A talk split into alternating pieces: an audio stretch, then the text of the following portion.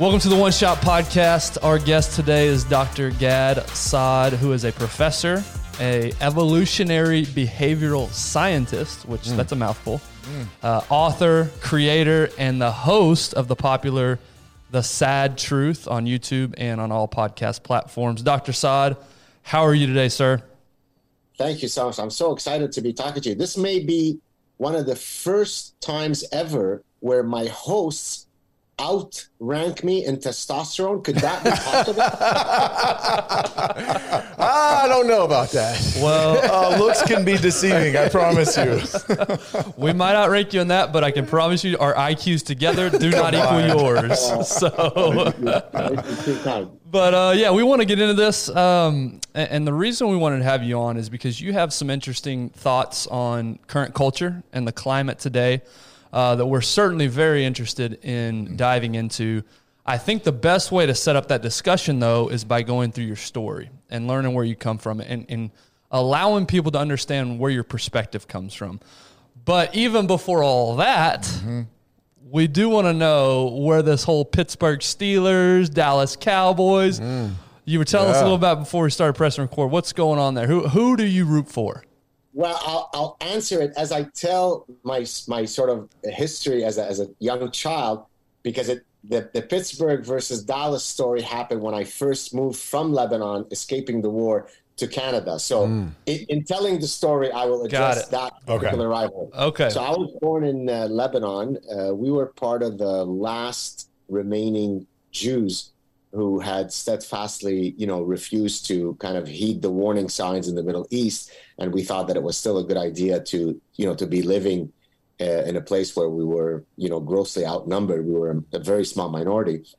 But, you know, my parents had a good life. We, we, there was always, you know, uh, rampant anti-Semitism, even in a place as, quote, progressive and tolerant as Lebanon.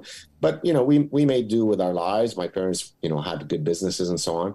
But then when the Civil War broke out in nineteen seventy-five, I was uh, just about to turn, uh, I was ten and a half when it started.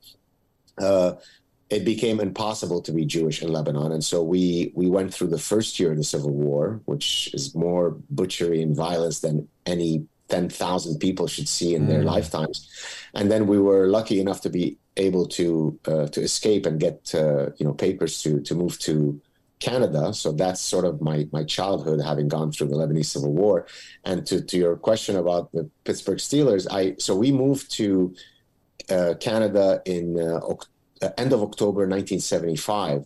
And, you know, it's unbelievable how children can adapt to any situation. I, I went from, you know, being a, you know, Arabic is my mother tongue. I'm growing up in Lebanon, you know, avoiding seventeen thousand ways of being killed in any given moment, to suddenly falling in love with football as an eleven-year-old at that point. I had turned mm-hmm. eleven. And the first Super Bowl that I uh, watched was Super Bowl ten, which was the Pittsburgh Steelers versus the Dallas Cowboys. And I'm not exactly sure why I fell in love with the Dallas Cowboys, and specifically oh. with Roger the Dodger Staubach, who mm. became my idol in as a. But now, what's the logic for a Lebanese kid who's never seen football to suddenly become so emotionally vested in Roger the Dodger Staubach? I can't explain it. Some things can't be explained, and so I. Well, because he's Captain America. That's why. Yeah, yeah. That, that is exactly why. Maybe exactly, and then. Uh, I stayed uh, with the Dallas Cowboys until, you know, Danny White came in, and then I j- jumped the ship. And then my most recent team, if you care to know, has been New Orleans Saints, because yeah. I love Alvin Kamara. Yeah, you know, uh, I like it. Uh, we don't care to know. Well, honestly, we're just going to say, we're just going to stay in the seventies, actually. uh, but but really, though, going going back to the seventies, and I think for the younger generation, uh, for the first time. Uh, and let's just speak about Americans, it's the first visualization of living through some type of war like that, and what's going on with Ukraine, right? The Russian invasion. Not the same level, right, as the Civil War in Lebanon. That's not, I'm not comparing those, but visually.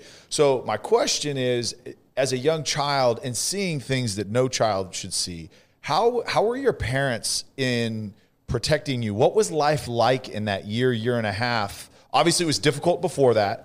Um, but but actually in the Civil War, what was that like as a child? And then your and then what did you see your parents doing and, and reacting to that situation? Yeah, uh, great question. Uh, I'll give you a, a few little snippets of the life of a, you know, you know, war person in, as a child. So one of the ways that you would surely get killed in Beirut, uh, among many, many ways, was uh, sniper fire. So mm. there would be these these snipers on top of buildings who would just sit there and knock out anybody who was within the division of their scope. And so my parents would tell me, if I was going to play in a particular area, to never cross a, that particular line, because then that would open me up to the sniper fire coming from, because we lived in an area uh, almost on the Green Line, which separated East and West Beirut, where there were quite a few tall buildings that uh, some of you can later Google. There was what was called the Hotel Battles, these these t- tall buildings by Beirut standards, where the, these tall hotel buildings where they would fight for access to those buildings, because then if they could get to the vantage point from the top mm. of the building, they could just kind of be taking out people left, right, and center.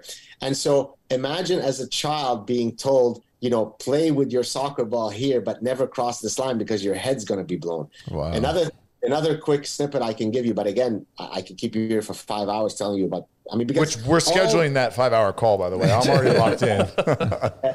I mean, the the brutality of the civil war in Lebanon, as you rightly mentioned, is really the The, the measure of brutality, because the Lebanese Civil War was just outlandish, because it truly was tribal in its most basic sense, re- religious tribalism. And so uh, we learned how to read the signature. You know, when bombs are coming in, mm. there's kind of a whistle that happens before it hits. And so we learned to either literally duck for our lives or not, depending on the whistle signature of a bomb. Wow. That's the kind of adaptation that life becomes banal. Like, so for, I'll give you another one, other quick example. Uh, there may be three or four streets down from us, unbelievable butchering going on where people are killing each other, but that's way down there, four streets away. We're okay here. So you contextualize everything, you relativize everything, you try to live day to day, hoping that you're going to live the next minute. And, uh, here I am, luckily. And and and we have and we have adults, adults claiming that they are being verbally attacked because you disagree with their thought processes. Mm. Yeah. You, yeah. And, and, that, and that's and here, why, by the way, oh, sorry, I'm sorry. I no, I was just going to say, and here you are at ten years old, identifying the different whistles of bombs either being dropped on top of you or right next to you or two blocks over. And I, I see, I'm blown away. Like from a parenting standpoint too, it's yes. like, hey, okay, look, you can go outside, play play soccer, or whatever. Just make sure you don't mm-hmm. cross this street or this line, because now we you're don't send be our kids outside today. Outside to play at all. Yes. Oh my gosh, there's yeah. a car that's driving yeah. twenty-seven miles an hour in the yeah. neighborhood. No. Yeah. You know, I mean, it's just it, it blows yeah. my mind. Oh. So thank you for sharing a, a, a snippet of that. But I'm I'm serious about that additional call, because I literally could just listen to these stories all day long. You're very kind. Thank you. Uh, you know, uh, speaking about the, the victimology stuff that you mentioned, that's, you know, one of the things I talk about in the, in the Parasitic Mind in my last book mm-hmm. is, you know, all of this faux victimology. Because, again, what, you know, to the extent that you guys appreciate all of this, you know, whining about, you know, you misgendered me and all this kind of stuff. Mm. Imagine someone who truly faced the kind of adversity and hardships that I faced. It's it's an existential injury to me that you are some pampered, you know, Oberlin college kid who is annoyed because someone may or may not have misgendered you. That demonstrates that you actually, I don't mean you, but the person yeah, from yes. Oberlin is not, has never sampled from the buffet of possible societies and possible realities in the world. And that's why oftentimes I say that some of the most dogged defenders of the Western tradition are typically immigrants such as myself, who have witnessed yes, yeah. what's out there, yes. who appreciate the anomalous beauty of the West, of the United States, and so on. And therefore, we're the ones who say, wait a second, stop whining. You should see where I come from. Yeah. Maybe you wouldn't be whining so much. Yeah. Yeah. yeah, yeah, we're definitely going to dive into that. And that's why we wanted to set it up with your story, because, again, you have a unique perspective. You've, you've been true, through true adversity and hardship. I am curious, though, at, at ten years old, for instance, and this may be an unfair question because most ten-year-olds don't think this way, but was there a sense of appreciating the moment and I have to live for today? Were you able to conceptualize that at that age?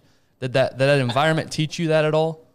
I can't say that. What I can tell you is that of all of the, I mean, truly astonishingly horrifying things that we went through. I mean, I'll just give you an example. One time when there was a ceasefire uh, where people would go out to just get water and bread and so on, this would typically be where a lot of uh, civilians would die because, of course, nobody adhered to the ceasefire seriously. Mm-hmm. So you'd go out to line up in a queue for bread, and then someone would come along and, you know, mow down everybody.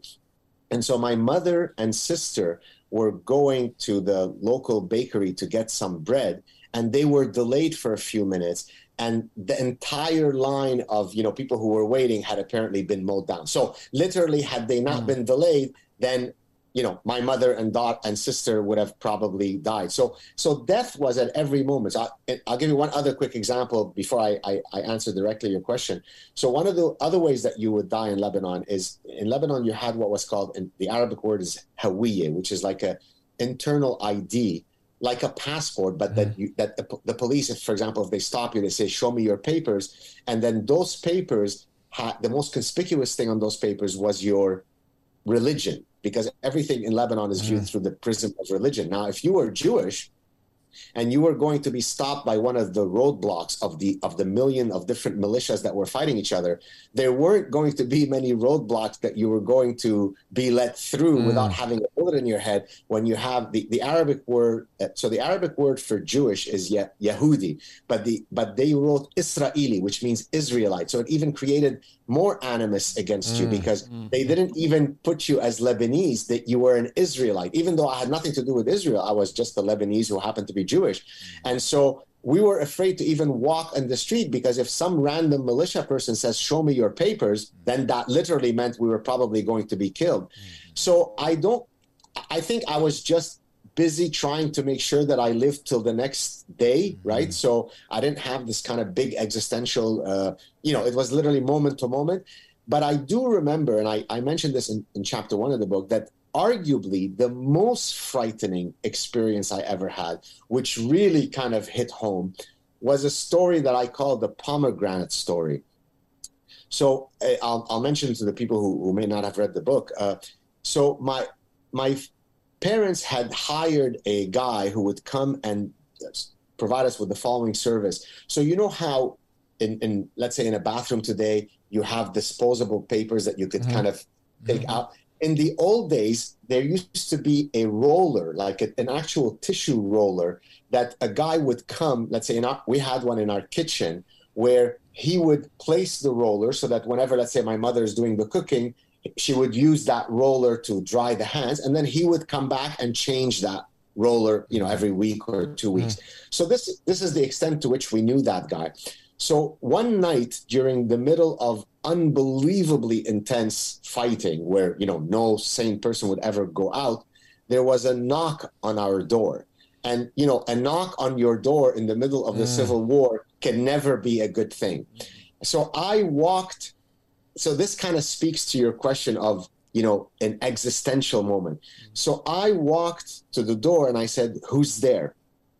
And so he said, I can't remember if his name was, it's, it was either Ahmed or Muhammad. Uh, so let's go with Muhammad.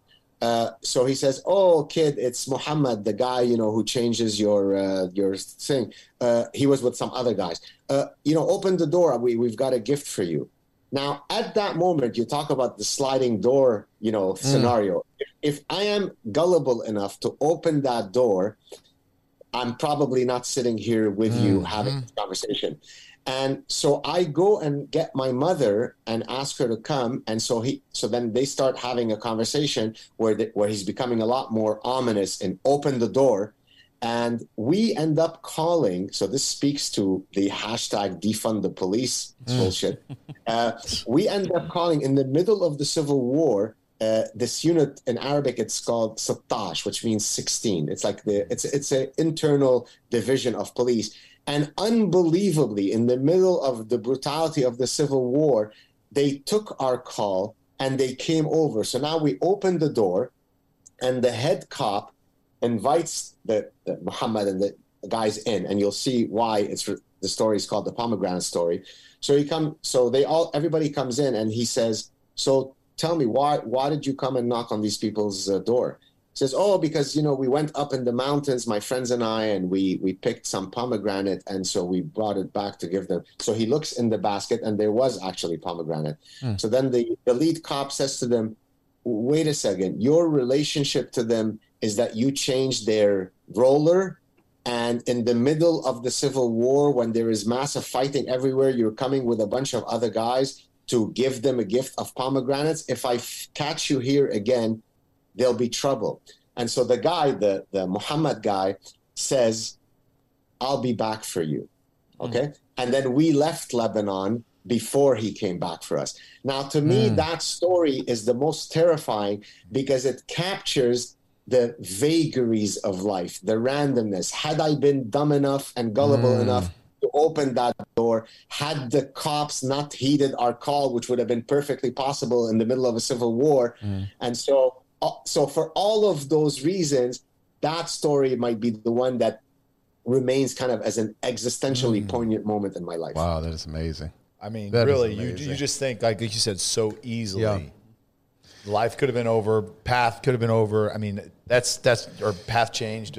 That's insane. It's insane. So, what was your experience? So, after experiencing all that, and then you flee to Canada. What was the experience like when you got to Canada with the family? What did you guys see? What was life like there? Well, talk about maybe the journey, like the exit. Like what what was that process? And I don't mean yeah. to like no, derail your yeah, question. But yeah. I mean, it was it was, it was it was dumb, but yeah. uh, so I'll first answer the journey, then I'll answer wow. the how was it like to be in Canada.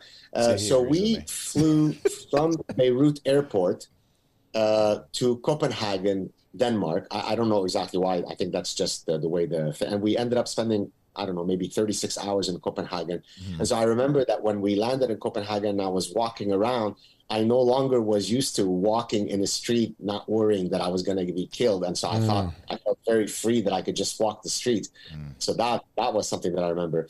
But if we backtrack for a second, I tell in The Parasitic Mind, this another one of these truly poignant moments in my life where as the uh, uh, uh, pilot, the captain, said that we were now out of the air space of Lebanon, my mother takes out a, a pendant that has like a like a Star of David, mm-hmm. and she she she puts it around my neck and she says, "Now you can wear the wear this and not hide who you are." Mm. Uh, so that was a very oh, very yeah. powerful, powerful moment. Uh, now, it's, I'll just mention one other thing about even going back in that journey.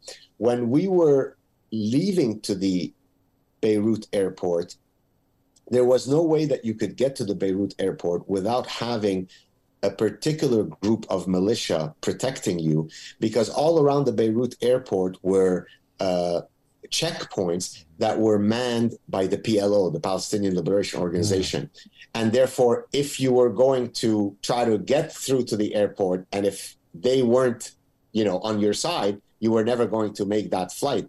So we had hired P L O militia. So when you guys, you know, mm. Westerners, yeah. you see guys that look like ISIS, well, mm. that's the guys who came to pick us up at our home. Now, when they picked us up, it could well have been that as they pick us up, we're being driven to a ditch mm-hmm. to, for them to put a bullet in our head, right?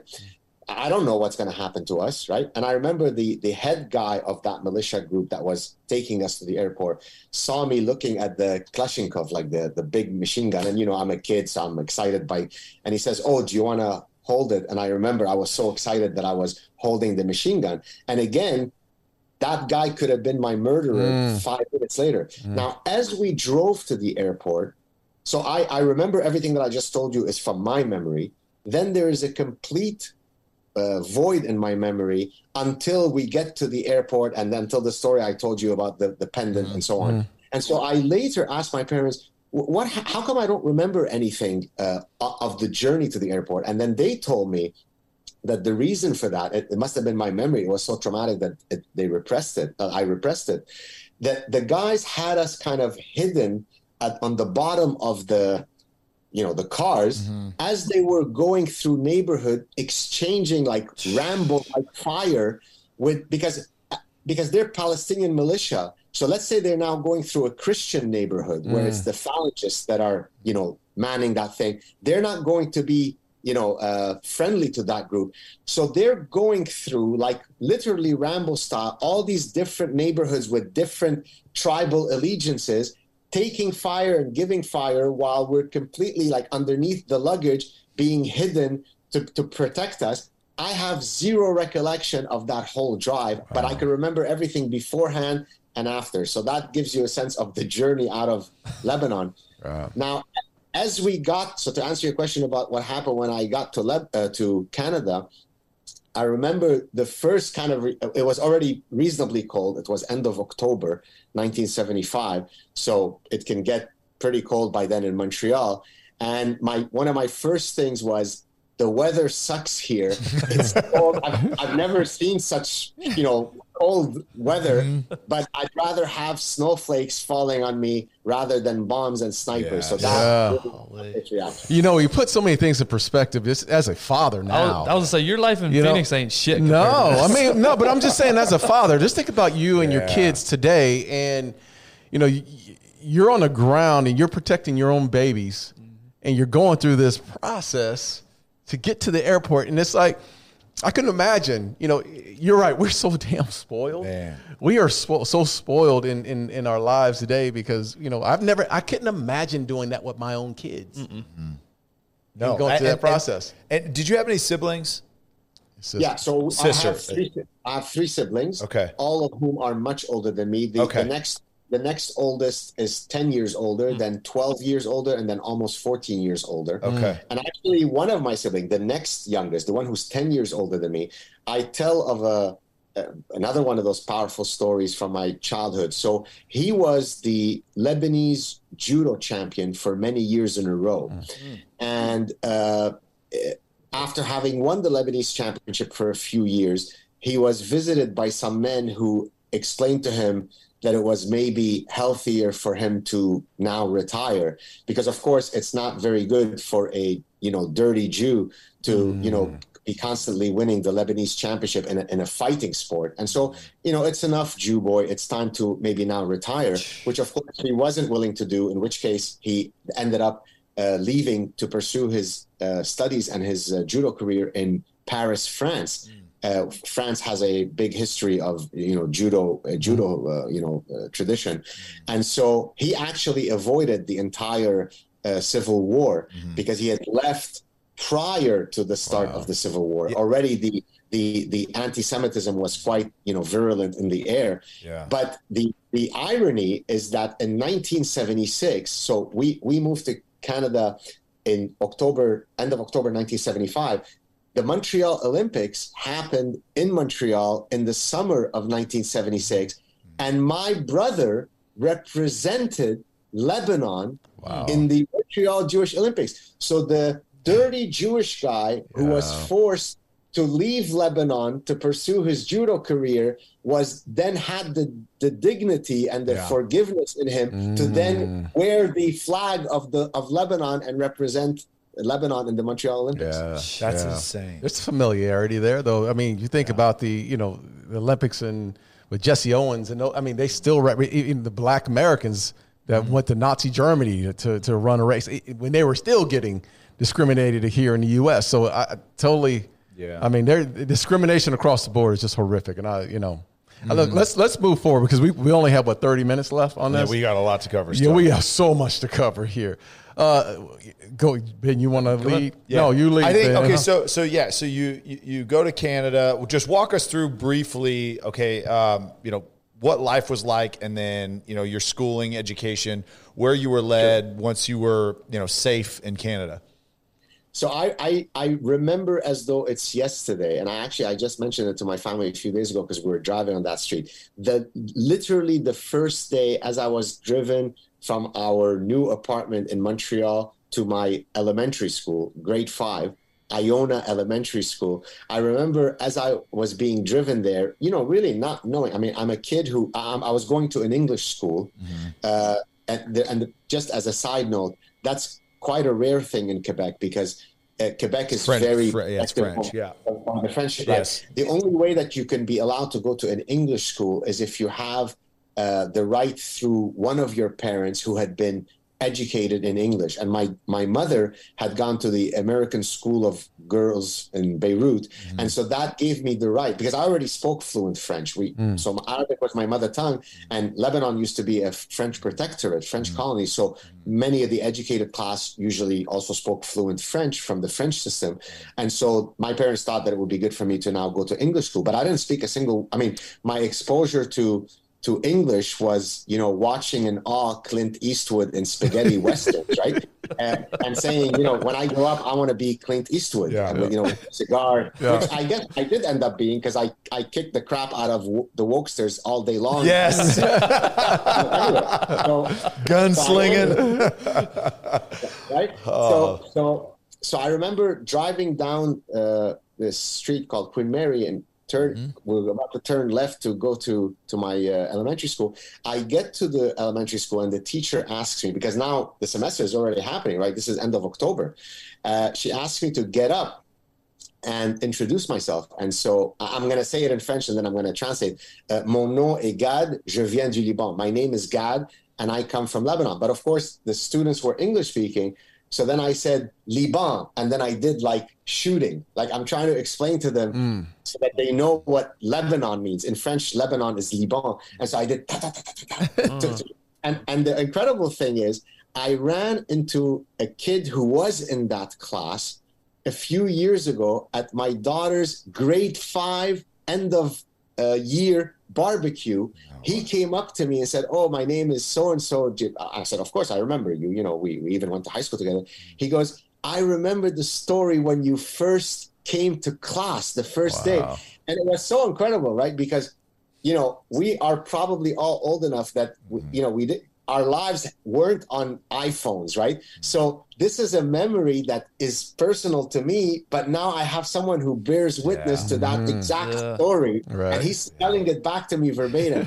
So, so to answer your question more broadly, uh, I then started getting educated in English, and uh, so I finished uh, elementary school here, finished high school in in Quebec. Uh, it was I was a very competitive soccer player. The, the goal was to. I always thought that I would become a professional soccer player and then eventually become a professor. I was only interested in two things in life, my my schooling and my soccer. Then at the age of uh, seventeen, I had a very, very serious um, injury in the Canadian Championship, Eastern Canadian Championships. That kind of put a, a, a ringer into my uh, soccer career. Uh, and then I stayed in Montreal all the way through my M B A. I did an uh, undergrad in math and computer science and an M B A at McGill University, McGill, which is often... Yeah. Yeah, it's referred to as the Harvard of the yes. North. Yeah. Excuse me for my cough. Um, then after that, uh, I uh, left to the United States. I did a, a master, another master's, and a PhD at Cornell. Uh, my specialty. I, I don't know if this is what you want me to cover, but you could stop me anytime you no, want. No, this but, is great. This is perfect. Uh, I, my uh, my specialty. Uh, specialization in my PhD was psychology of decision making. Specifically, in my doctoral dissertation, I looked at how much information do people look at before they stop and commit to a choice. So, for example, if I'm choosing between two cars or two political candidates to, to vote for, or two women, one of whom I'm going to ask to marry, we don't typically look at all of the available information. We let's say there are fifty attributes that I could look at. I might look at ten attributes and say, I've now seen enough to buy the Mazda, or I've seen enough to vote for Trump, or I've seen enough to marry this woman. Well, so my, my doctoral dissertation I did is I looked at the cognitive processes, the mental processes that allow us to instantiate that stopping rule. And by stopping rule, I mean to stop and commit to a choice. I've seen enough to choose A or buy B or whatever. Yeah. So that was the the gist of my doctoral work. But during my doctoral training, I had been exposed to the field of evolutionary psychology, which is uh, the application of evolution to study how the human mind has evolved. You know, why do we have the emotional system, the cognitive system, the behavioral system that we do? Yeah. And so I was really bitten by the evolution bug. So once I finished my PhD and got my first professorship, I then founded a new discipline, which I coined evolutionary consumption, which is the application of evolutionary psychology to study our consummatory nature. And, and I define consumption very broadly. It's not just consuming Coca-Cola and Starbucks. We consume friendships, we consume mm. religious narratives, we consume popular culture. Social and so media. I, yeah. My scientific work is at the intersection of evolutionary biology and consumer psychology. Mm. I want to take a quick break and thank our partners, Sleep Number, and highlight a couple of things they're doing. Guys, these Sleep Number beds are unreal. The technology that they've created, the feedback that it gives you on your sleep. I've got the app opened up right here. They tell you things like your heart rate, your heart rate variability, your breathing rate, all these type uh, metrics and feedback to give you so that you can improve your quality of sleep. They're all over the place. You can go and check yourself out, a Sleep Number store, wherever you live. Go to sleep number dot com as well. They've got great resources on there. We just talked about this not too long ago. They have a whole blog section, all these articles, things that you can improve your health. Sleep Number is definitely changing the game when it comes to bedding. So get yourself to Sleep Number, get yourself to sleep number dot com and check them out. Now back to the episode. So you said you founded that. That wasn't a, a well-known or well-sought-after study before uh, before you came along?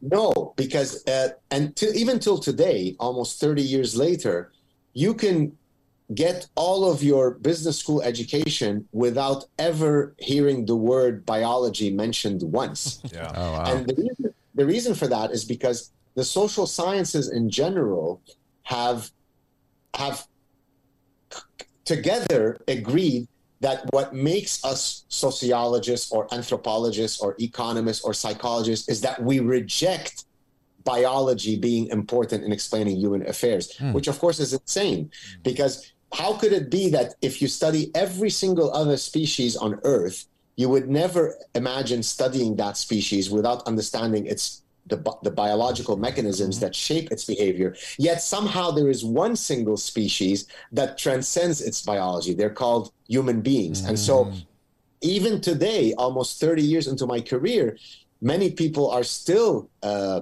you know, angered by the idea that the same mechanisms that explain the behavior of your dog also explains our consummatory behavior. They they like to think that humans are cultural animals only. They are not biological animals. Mm. So rewinding the clock a little bit, what fascinated you about that field of study? What excited you? Why did you pursue that particular path? Yeah, that, th- thank you. That's a great question. So it, it actually happened. It's, it's one of those what's called episodic memories. You you know how you, you remember exactly where you were when nine eleven happened? Mm-hmm. So that's called an episodic memory. So I, I remember exactly when I fir- was first uh, turned on to evolutionary psychology. I was taking in my in my first semester, so I, I did my M S and PhD at Cornell. So in my first uh, semester as a doctoral student, this is in fall nineteen ninety, uh, my doctoral supervisor suggested that I take a course Uh, it's an advanced social psychology course by a professor by the name of Dennis Regan. And about halfway through the semester, Professor Regan assigned a book that would ultimately change my scientific trajectory. The book was called Homicide, which I highly recommend not only for you guys to read it, but for all of your viewers. It was written by t- two of the pioneers of evolutionary psychology, Margot Wilson and Martin Daly, a husband and wife team who actually were based in Canada at McMaster University in Ontario. What they were doing in the book is demonstrating how certain patterns of criminality happen in exactly the same way across time periods and across cultures for exactly the same reasons, precisely due to evolutionary mechanisms. And so maybe I'll give you two very quick examples.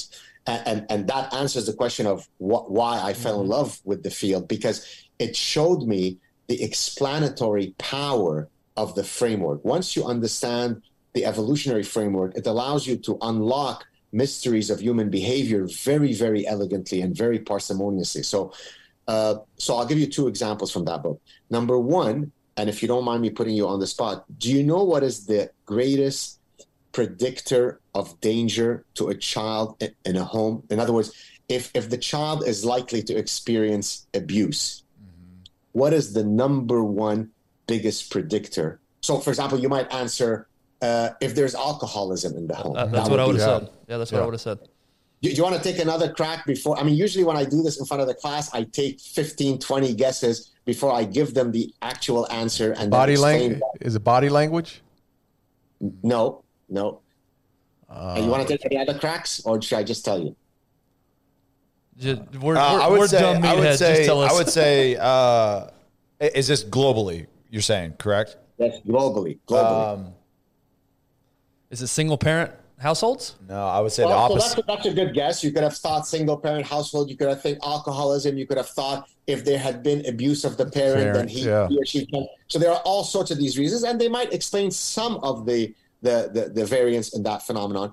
The number one predictor that's a hundredfold greater than the next bigger predictor. To give you a sense of what hundredfold means, typically in science, when you talk about something having, let's say, uh, odds ratio of one point two, that means it's twenty percent mm-hmm. more likely. If you take this pill, it increases your chances of alleviating your symptoms by twenty percent. Mm-hmm. That would be considered a big effect. Mm-hmm. So one to one point two would be big. This is one to one hundred. Mm. So it gives you a sense of how big it is. Well, the number one uh, factor is if there is a step parent in the home. Mm. Okay? Wow. That's... And the reason yeah. for that, again, from an evolutionary perspective, is very clear. And by the way, you see it across many animals. For example, lions, when new lions uh, displace the resident dominant males yeah, of the, the pride, the first thing they do is what, gentlemen? Do kill, you know? Kill the cubs. Kill the cubs. Why? Yeah. Because male lions do invest in their pride, and therefore it, it is suboptimal for me, if I'm a lion, to spend a lot of time investing in the cubs that were sired by another male. Mm-hmm. Now, it doesn't mean that we are justifying infanticide. Explaining something doesn't mean you're condoning it, but nature doesn't care about your feelings. It solves adaptive problems, right? Mm-hmm. So in the human context, we have, for example, the Cinderella effect, mm-hmm. right? The Cinderella Uh, story is about what? It's about the evil stepmother, but she's not dispositionally evil. She's only evil to her stepdaughter. She's very nice to her mm. biological mm. children. And so so that so that's one example whereby in one swoop you're able to explain at a rate that social scientists had never been able to to explain why child abuse is more likely to happen in some homes versus in wow, others. I'll give you another quick example. Uh, domestic violence happens throughout all time periods and across all societies. Who do you think is the most dangerous person in a woman's life? It's not the serial rapist who's hiding in the trees. It's usually her husband or yeah. long-term partner. Yeah. And what is the number one reason that will drive him to, you know, ho- you know, to extreme violence? Either suspected or realized infidelity, right? Now, again, you're not justifying domestic violence, but to the extent that it happens in very predictable ways, why does it happen in this way? Well, because human beings are a biparental species, meaning that human males also invest heavily in their children. And therefore, your ancestors and mine are not those who didn't mind if their women slept with seventy-three other guys, because then I'm going to spend the next eighteen years investing in a child that I don't know if it's mine or it's mm. the sexy Greek gardener who sired that, mm. right? Therefore, we evolved the cognitive system, the emotional system, the behavioral system to react very harshly to sexual infidelity. Mm. And so when I saw the parsimony, the explanatory elegance of the evolutionary framework, I had my epiphany. I said, well, I'm going to take exactly that framework and apply it to study economic mm. decision-making, consumer decision-making, and so on. Mm. So walk us through. So you That's go and, and you get your you get your doctorate in this, and your focus is that, and and you create this uh, this new um, this new segment of that and or, around the consumption and decision-making. So as when you go there, what is that path for you uh, as you say, okay, now I've got this degree. What am I, how do I use this? How do I earn a living?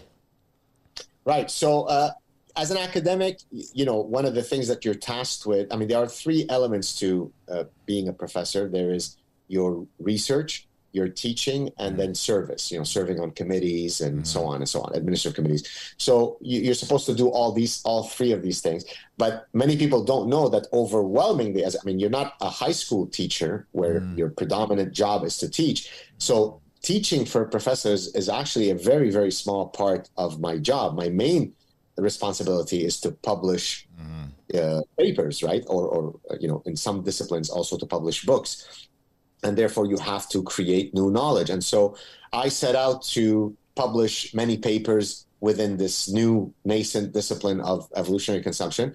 It wasn't an easy sell because, as I hinted at earlier, uh, many social scientists remain quite hostile Absolutely, to, right. to, mm-hmm. to applying biology to study human affairs. Yep. But, you know, being the dogged guy that I am, being someone who doesn't, you know, succumb to the orthodoxy, Uh, I said, I don't care. The, the pursuit of truth is more important than my careerist aspiration. I will just pursue truth where it takes me, and I'm sure that the cosmos will will will you know will iron out the details. And you know, I did pay a price because I wasn't invited to some of the cool kids' parties because I was you know an, an irreverent thinker.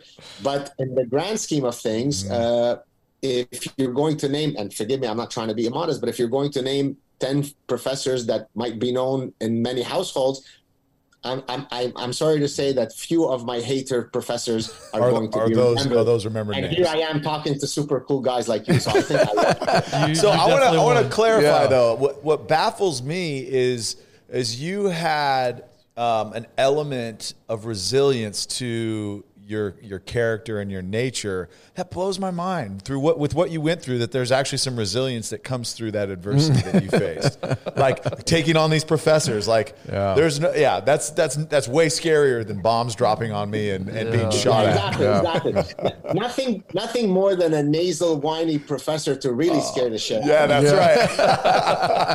right I'm I'm gonna write an article about you yeah. so I, I think that sets up well Yeah. you know, to to where we are today and with what you're doing today. And, and you know, there's um, a hundred questions going through the head. Maybe we start with this.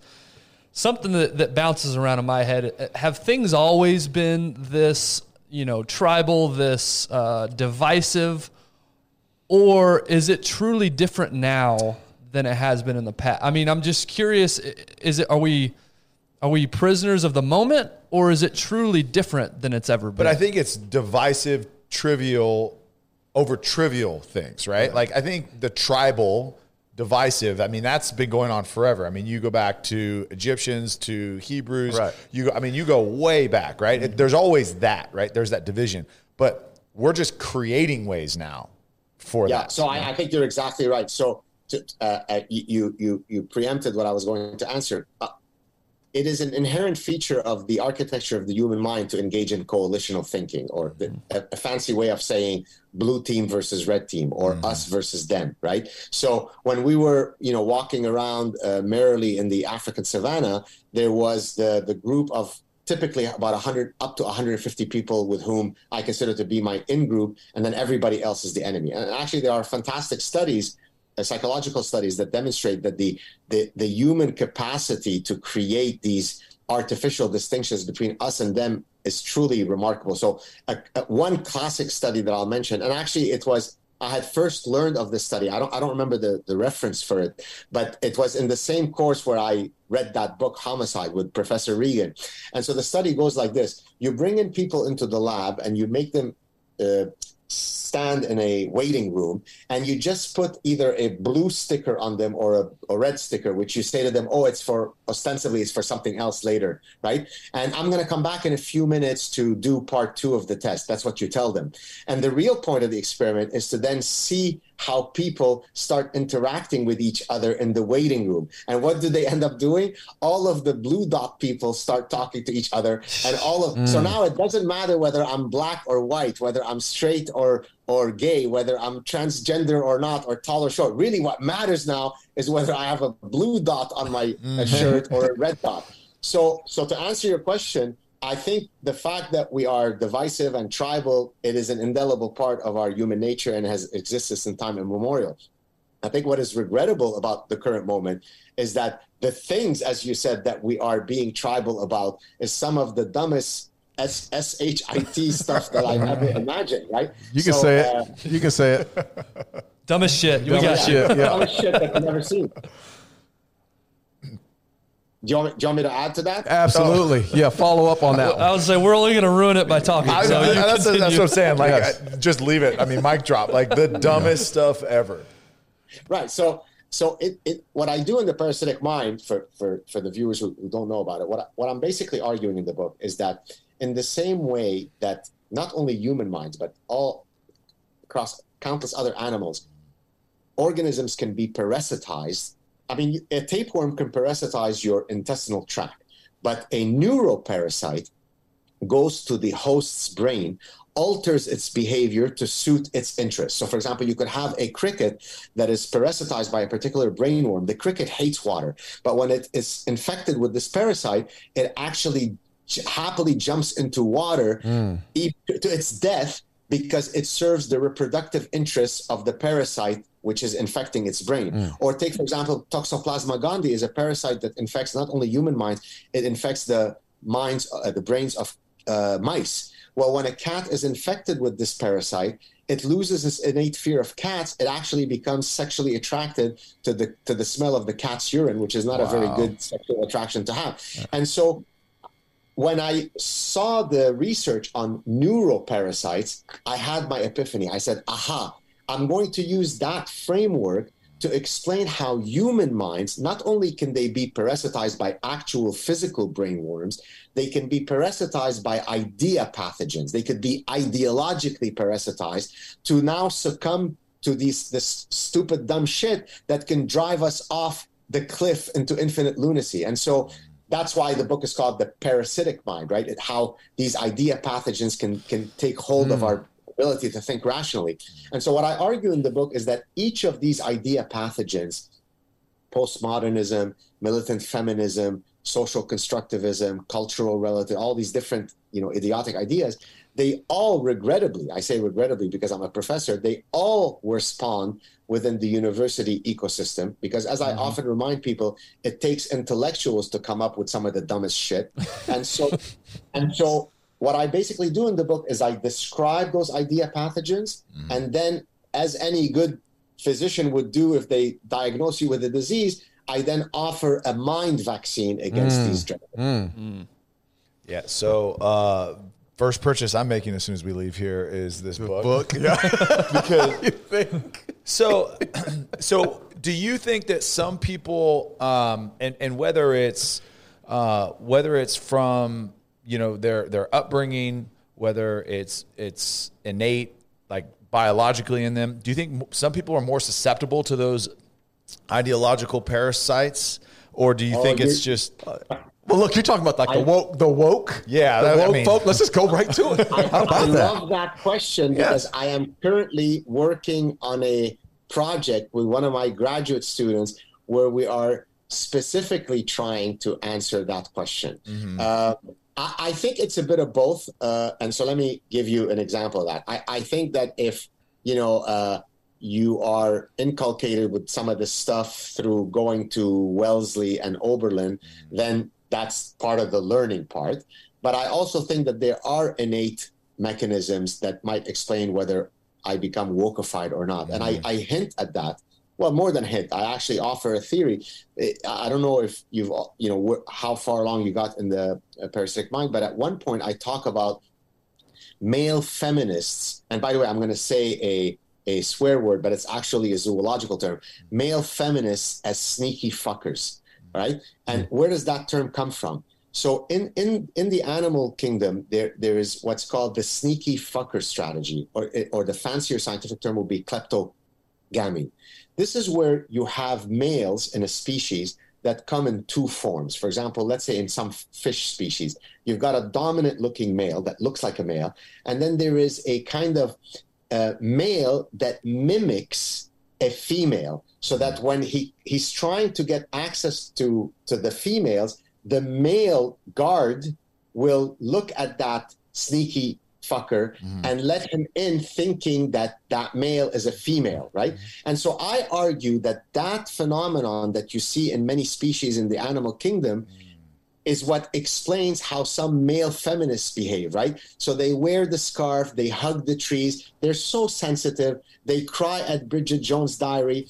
Well, those are not guys that look like Navy SEALs. So to your question about the biological mechanisms, mm. I think that most male feminists who are, you know, pursuing the sneaky fuck, fucker strategy have certain morphological features that give them away. And now there is some proof to my theory, because some other scholars that I cite in The Parasitic Mind have shown that people's ideologies when it comes to, for example, uh, social redistribution of resources, right? So, for example, do you believe in social welfare state? Communist. Or mili- Sorry? Communism?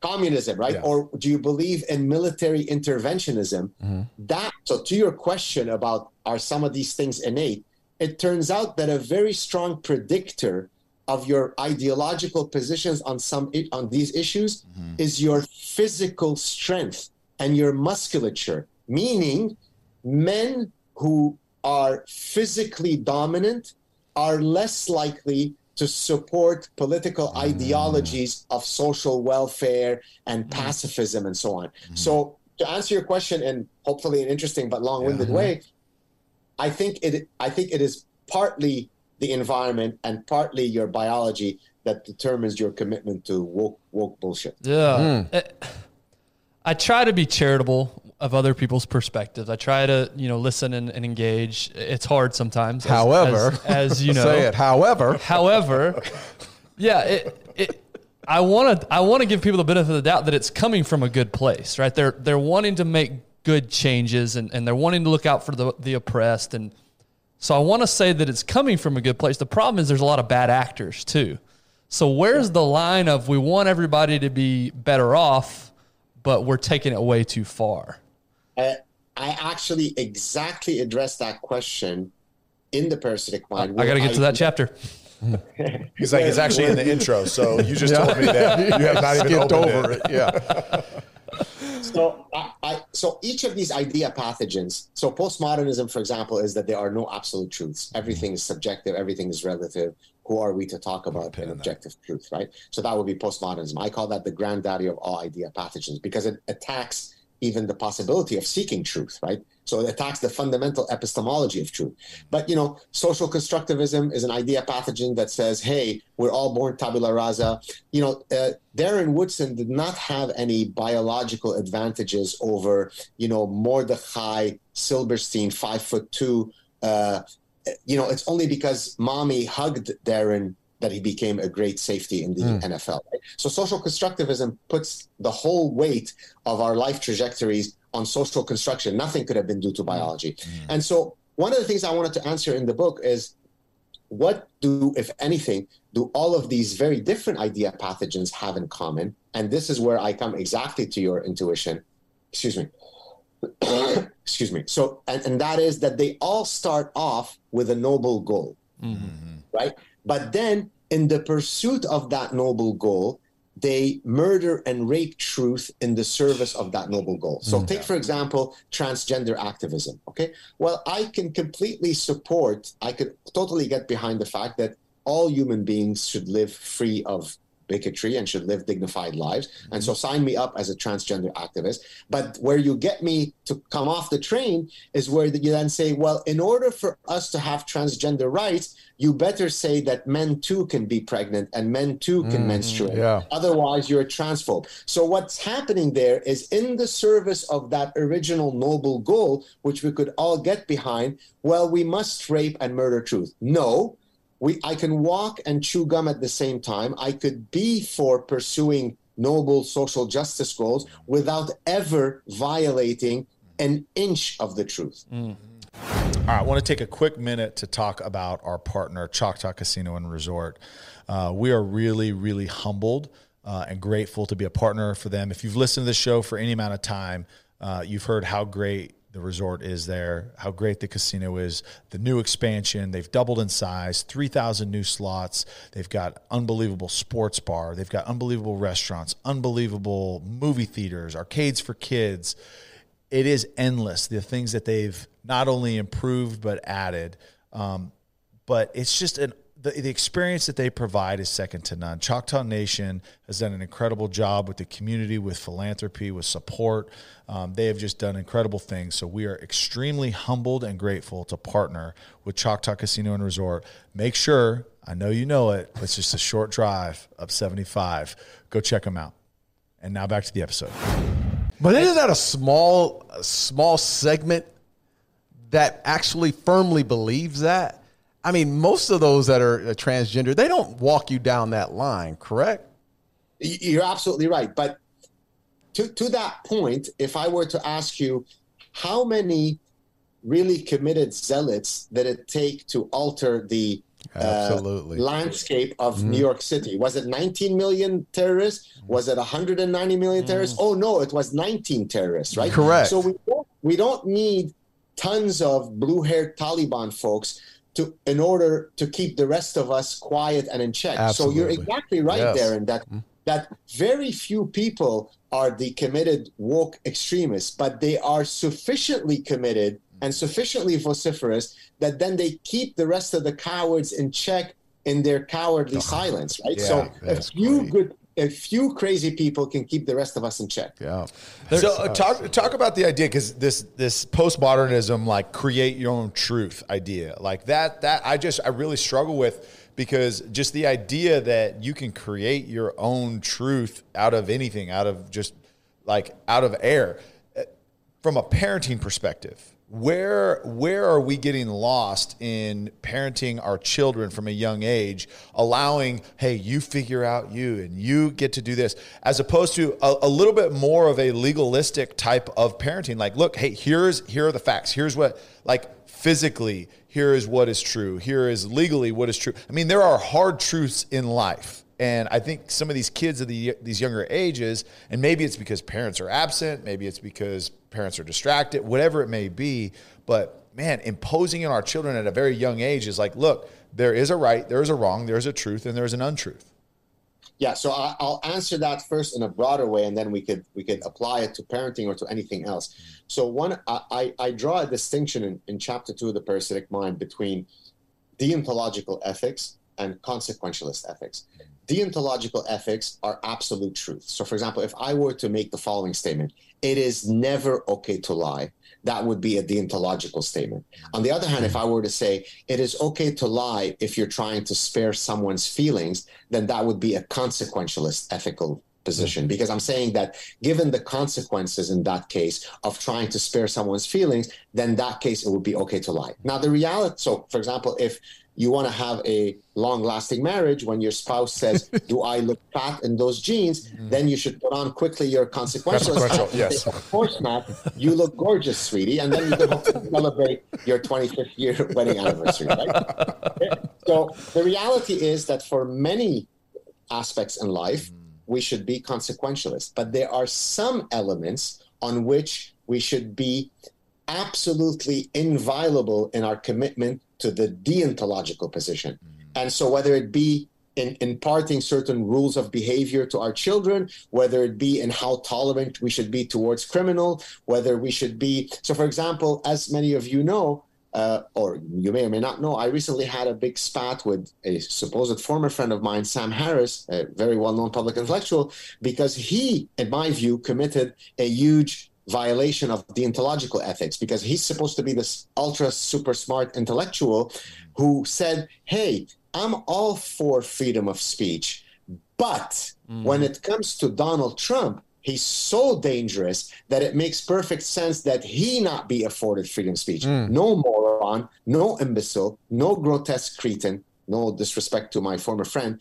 There are deontological principles that you never violate, right? Mm. Presumption of innocence does not get, is not something that we adhere to except for that really one bad right, guy, right? right? It applies to everybody. So there are certain precepts that have made Western societies, the great societies that they are, precisely because they are founded on a bedrock of deontological principles. Right. So to, to tie it back down to your parenting question, I don't go to my child and say, hey, look, please follow the rules of behavior of the district attorney in San Francisco, whereby it is okay to steal as long as it's under nine hundred fifty dollars. No, I tell him, I put on my deontological hat. Hey, son, never steal that which does not belong to you. There is no equivocating. Mm. It could be a chewing gum. It could be a gold nugget. That's right. Never steal. So so I, I guess I've answered yeah. your question mm-hmm. in, a, in a broader, more philosophical way. Yeah. Yeah, and I'm sure you discussed this in the book, and, and I know we're running up against the clock here, so I, maybe we ended on this. Is there any, in your opinion, is there any putting the genie back in the bottle? I mean, are we are we too far gone mm. down that direction maybe most of us feel a certain way, but there's enough that are disrupting everything else. Is there any coming back together, or are we gone for good here? No, I I, I try to leave people off with, with some optimism, not because I'm trying to just be hopeful and optimistic, because I genuinely think... You're going to lie that, to make us feel good is what you were saying.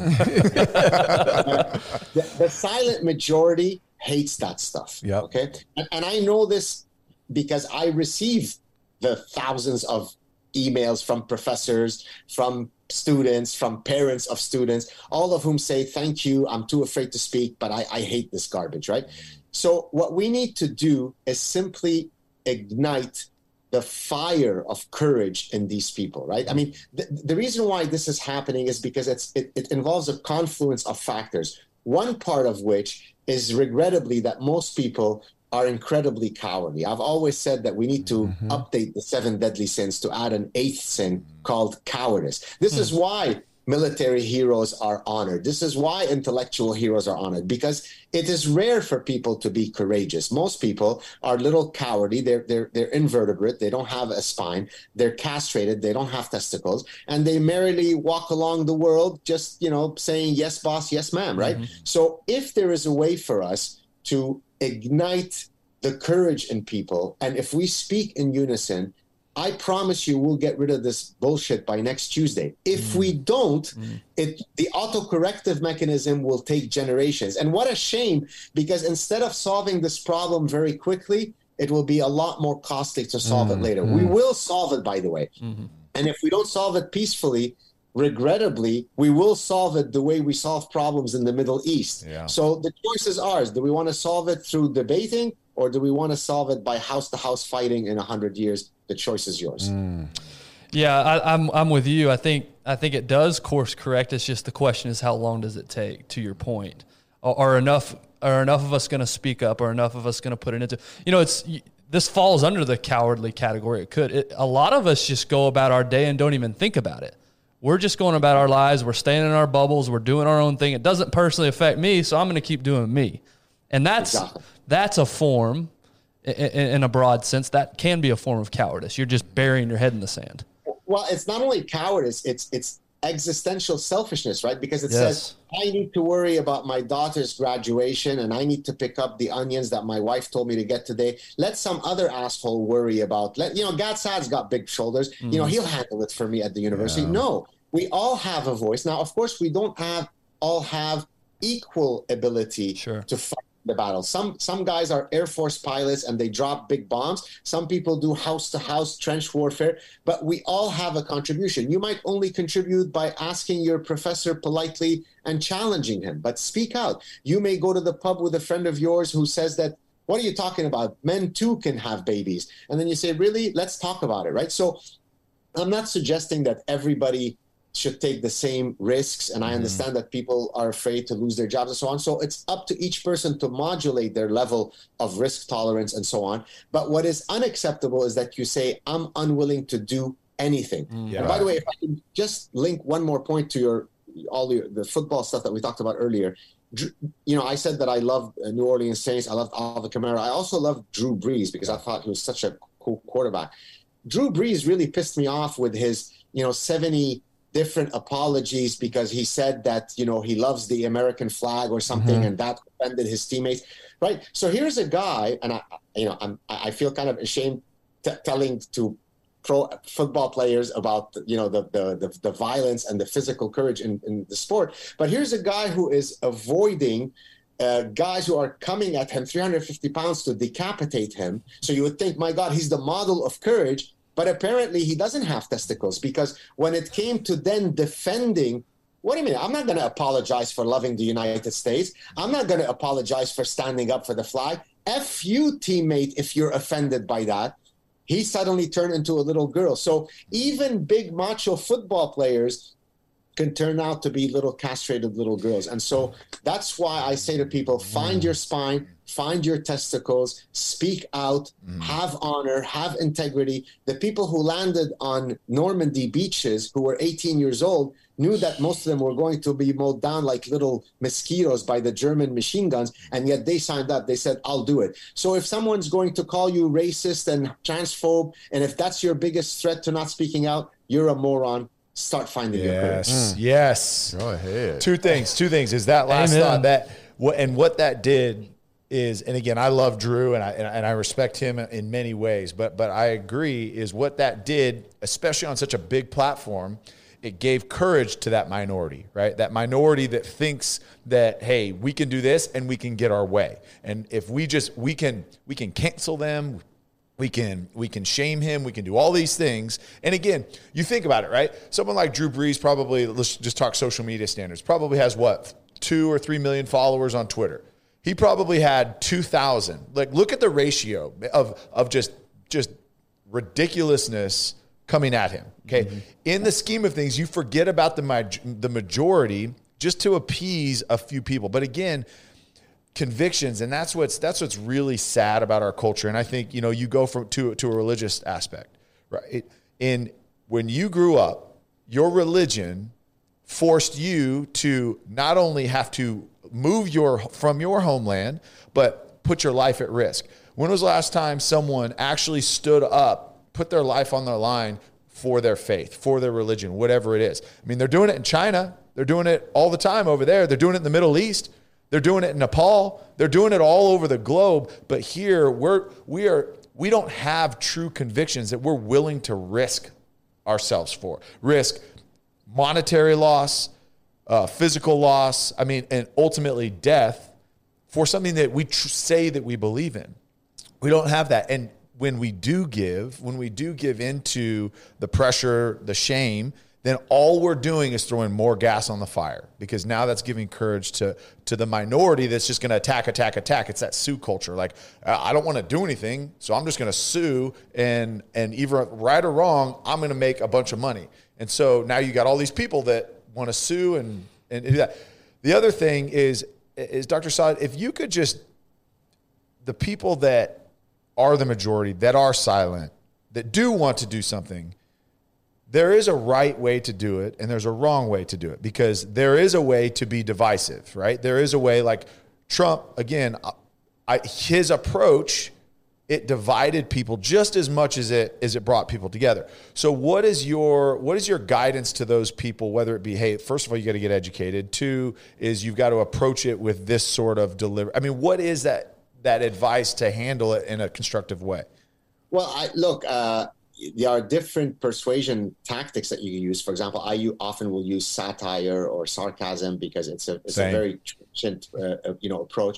On other cases, I could be very professorial and austere. So there there isn't a single you know universal key of how to persuade people. I say that you know until forced to be otherwise, be kind, be polite, but be strong in your convictions. Right. That's why in, in the last chapter of the book, I talk about, you know, activating your inner honey badger. The reason why I use that animal imagery is because, as you guys probably know, the honey badger has been uh, rated as the, the fiercest of all animals in the animal kingdom, right? It's the size of a small dog, and yet it is so ferocious that it could withstand an approach by six adult male lions. And the reason why I say six is because you could find those footage on, on, on YouTube, right? And it, it just is so intimidating. It goes so crazy. Now, that doesn't mean people sometimes think that I mean be violent. That's not what I mean. I mean be ideologically fierce, right? If you have a position that you think you can articulate why you hold that position, then never back down, never apologize.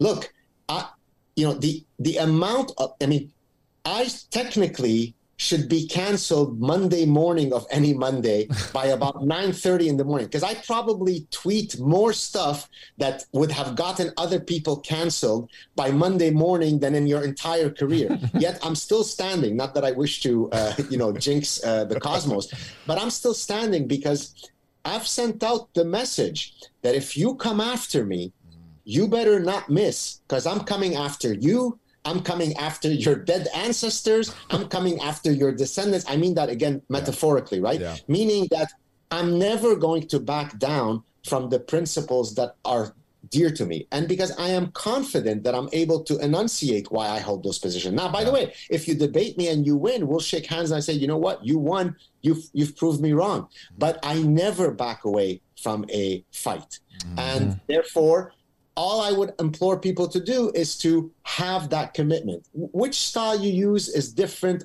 depending on the context. You could be dogged, you could be humorous, you could be polite, you could be a, li- a bit more spicy. That's for you to decide, yeah. but just participate. Don't diffuse the responsibility onto the others to take care of the dirty work for you. Yeah, yeah. Uh, I, I think part of confidence and courage comes from preparation, and I think that's a good point that you made, which is find out what you think, really think it through, really form that opinion, not based on what, you know, your favorite influencer said, but really because of it's your conviction and what you truly believe. So I think right. that's a great mm-hmm. take home lesson. Another take home lesson is buy The Parasitic Mind and, yes. and, and read that immediately.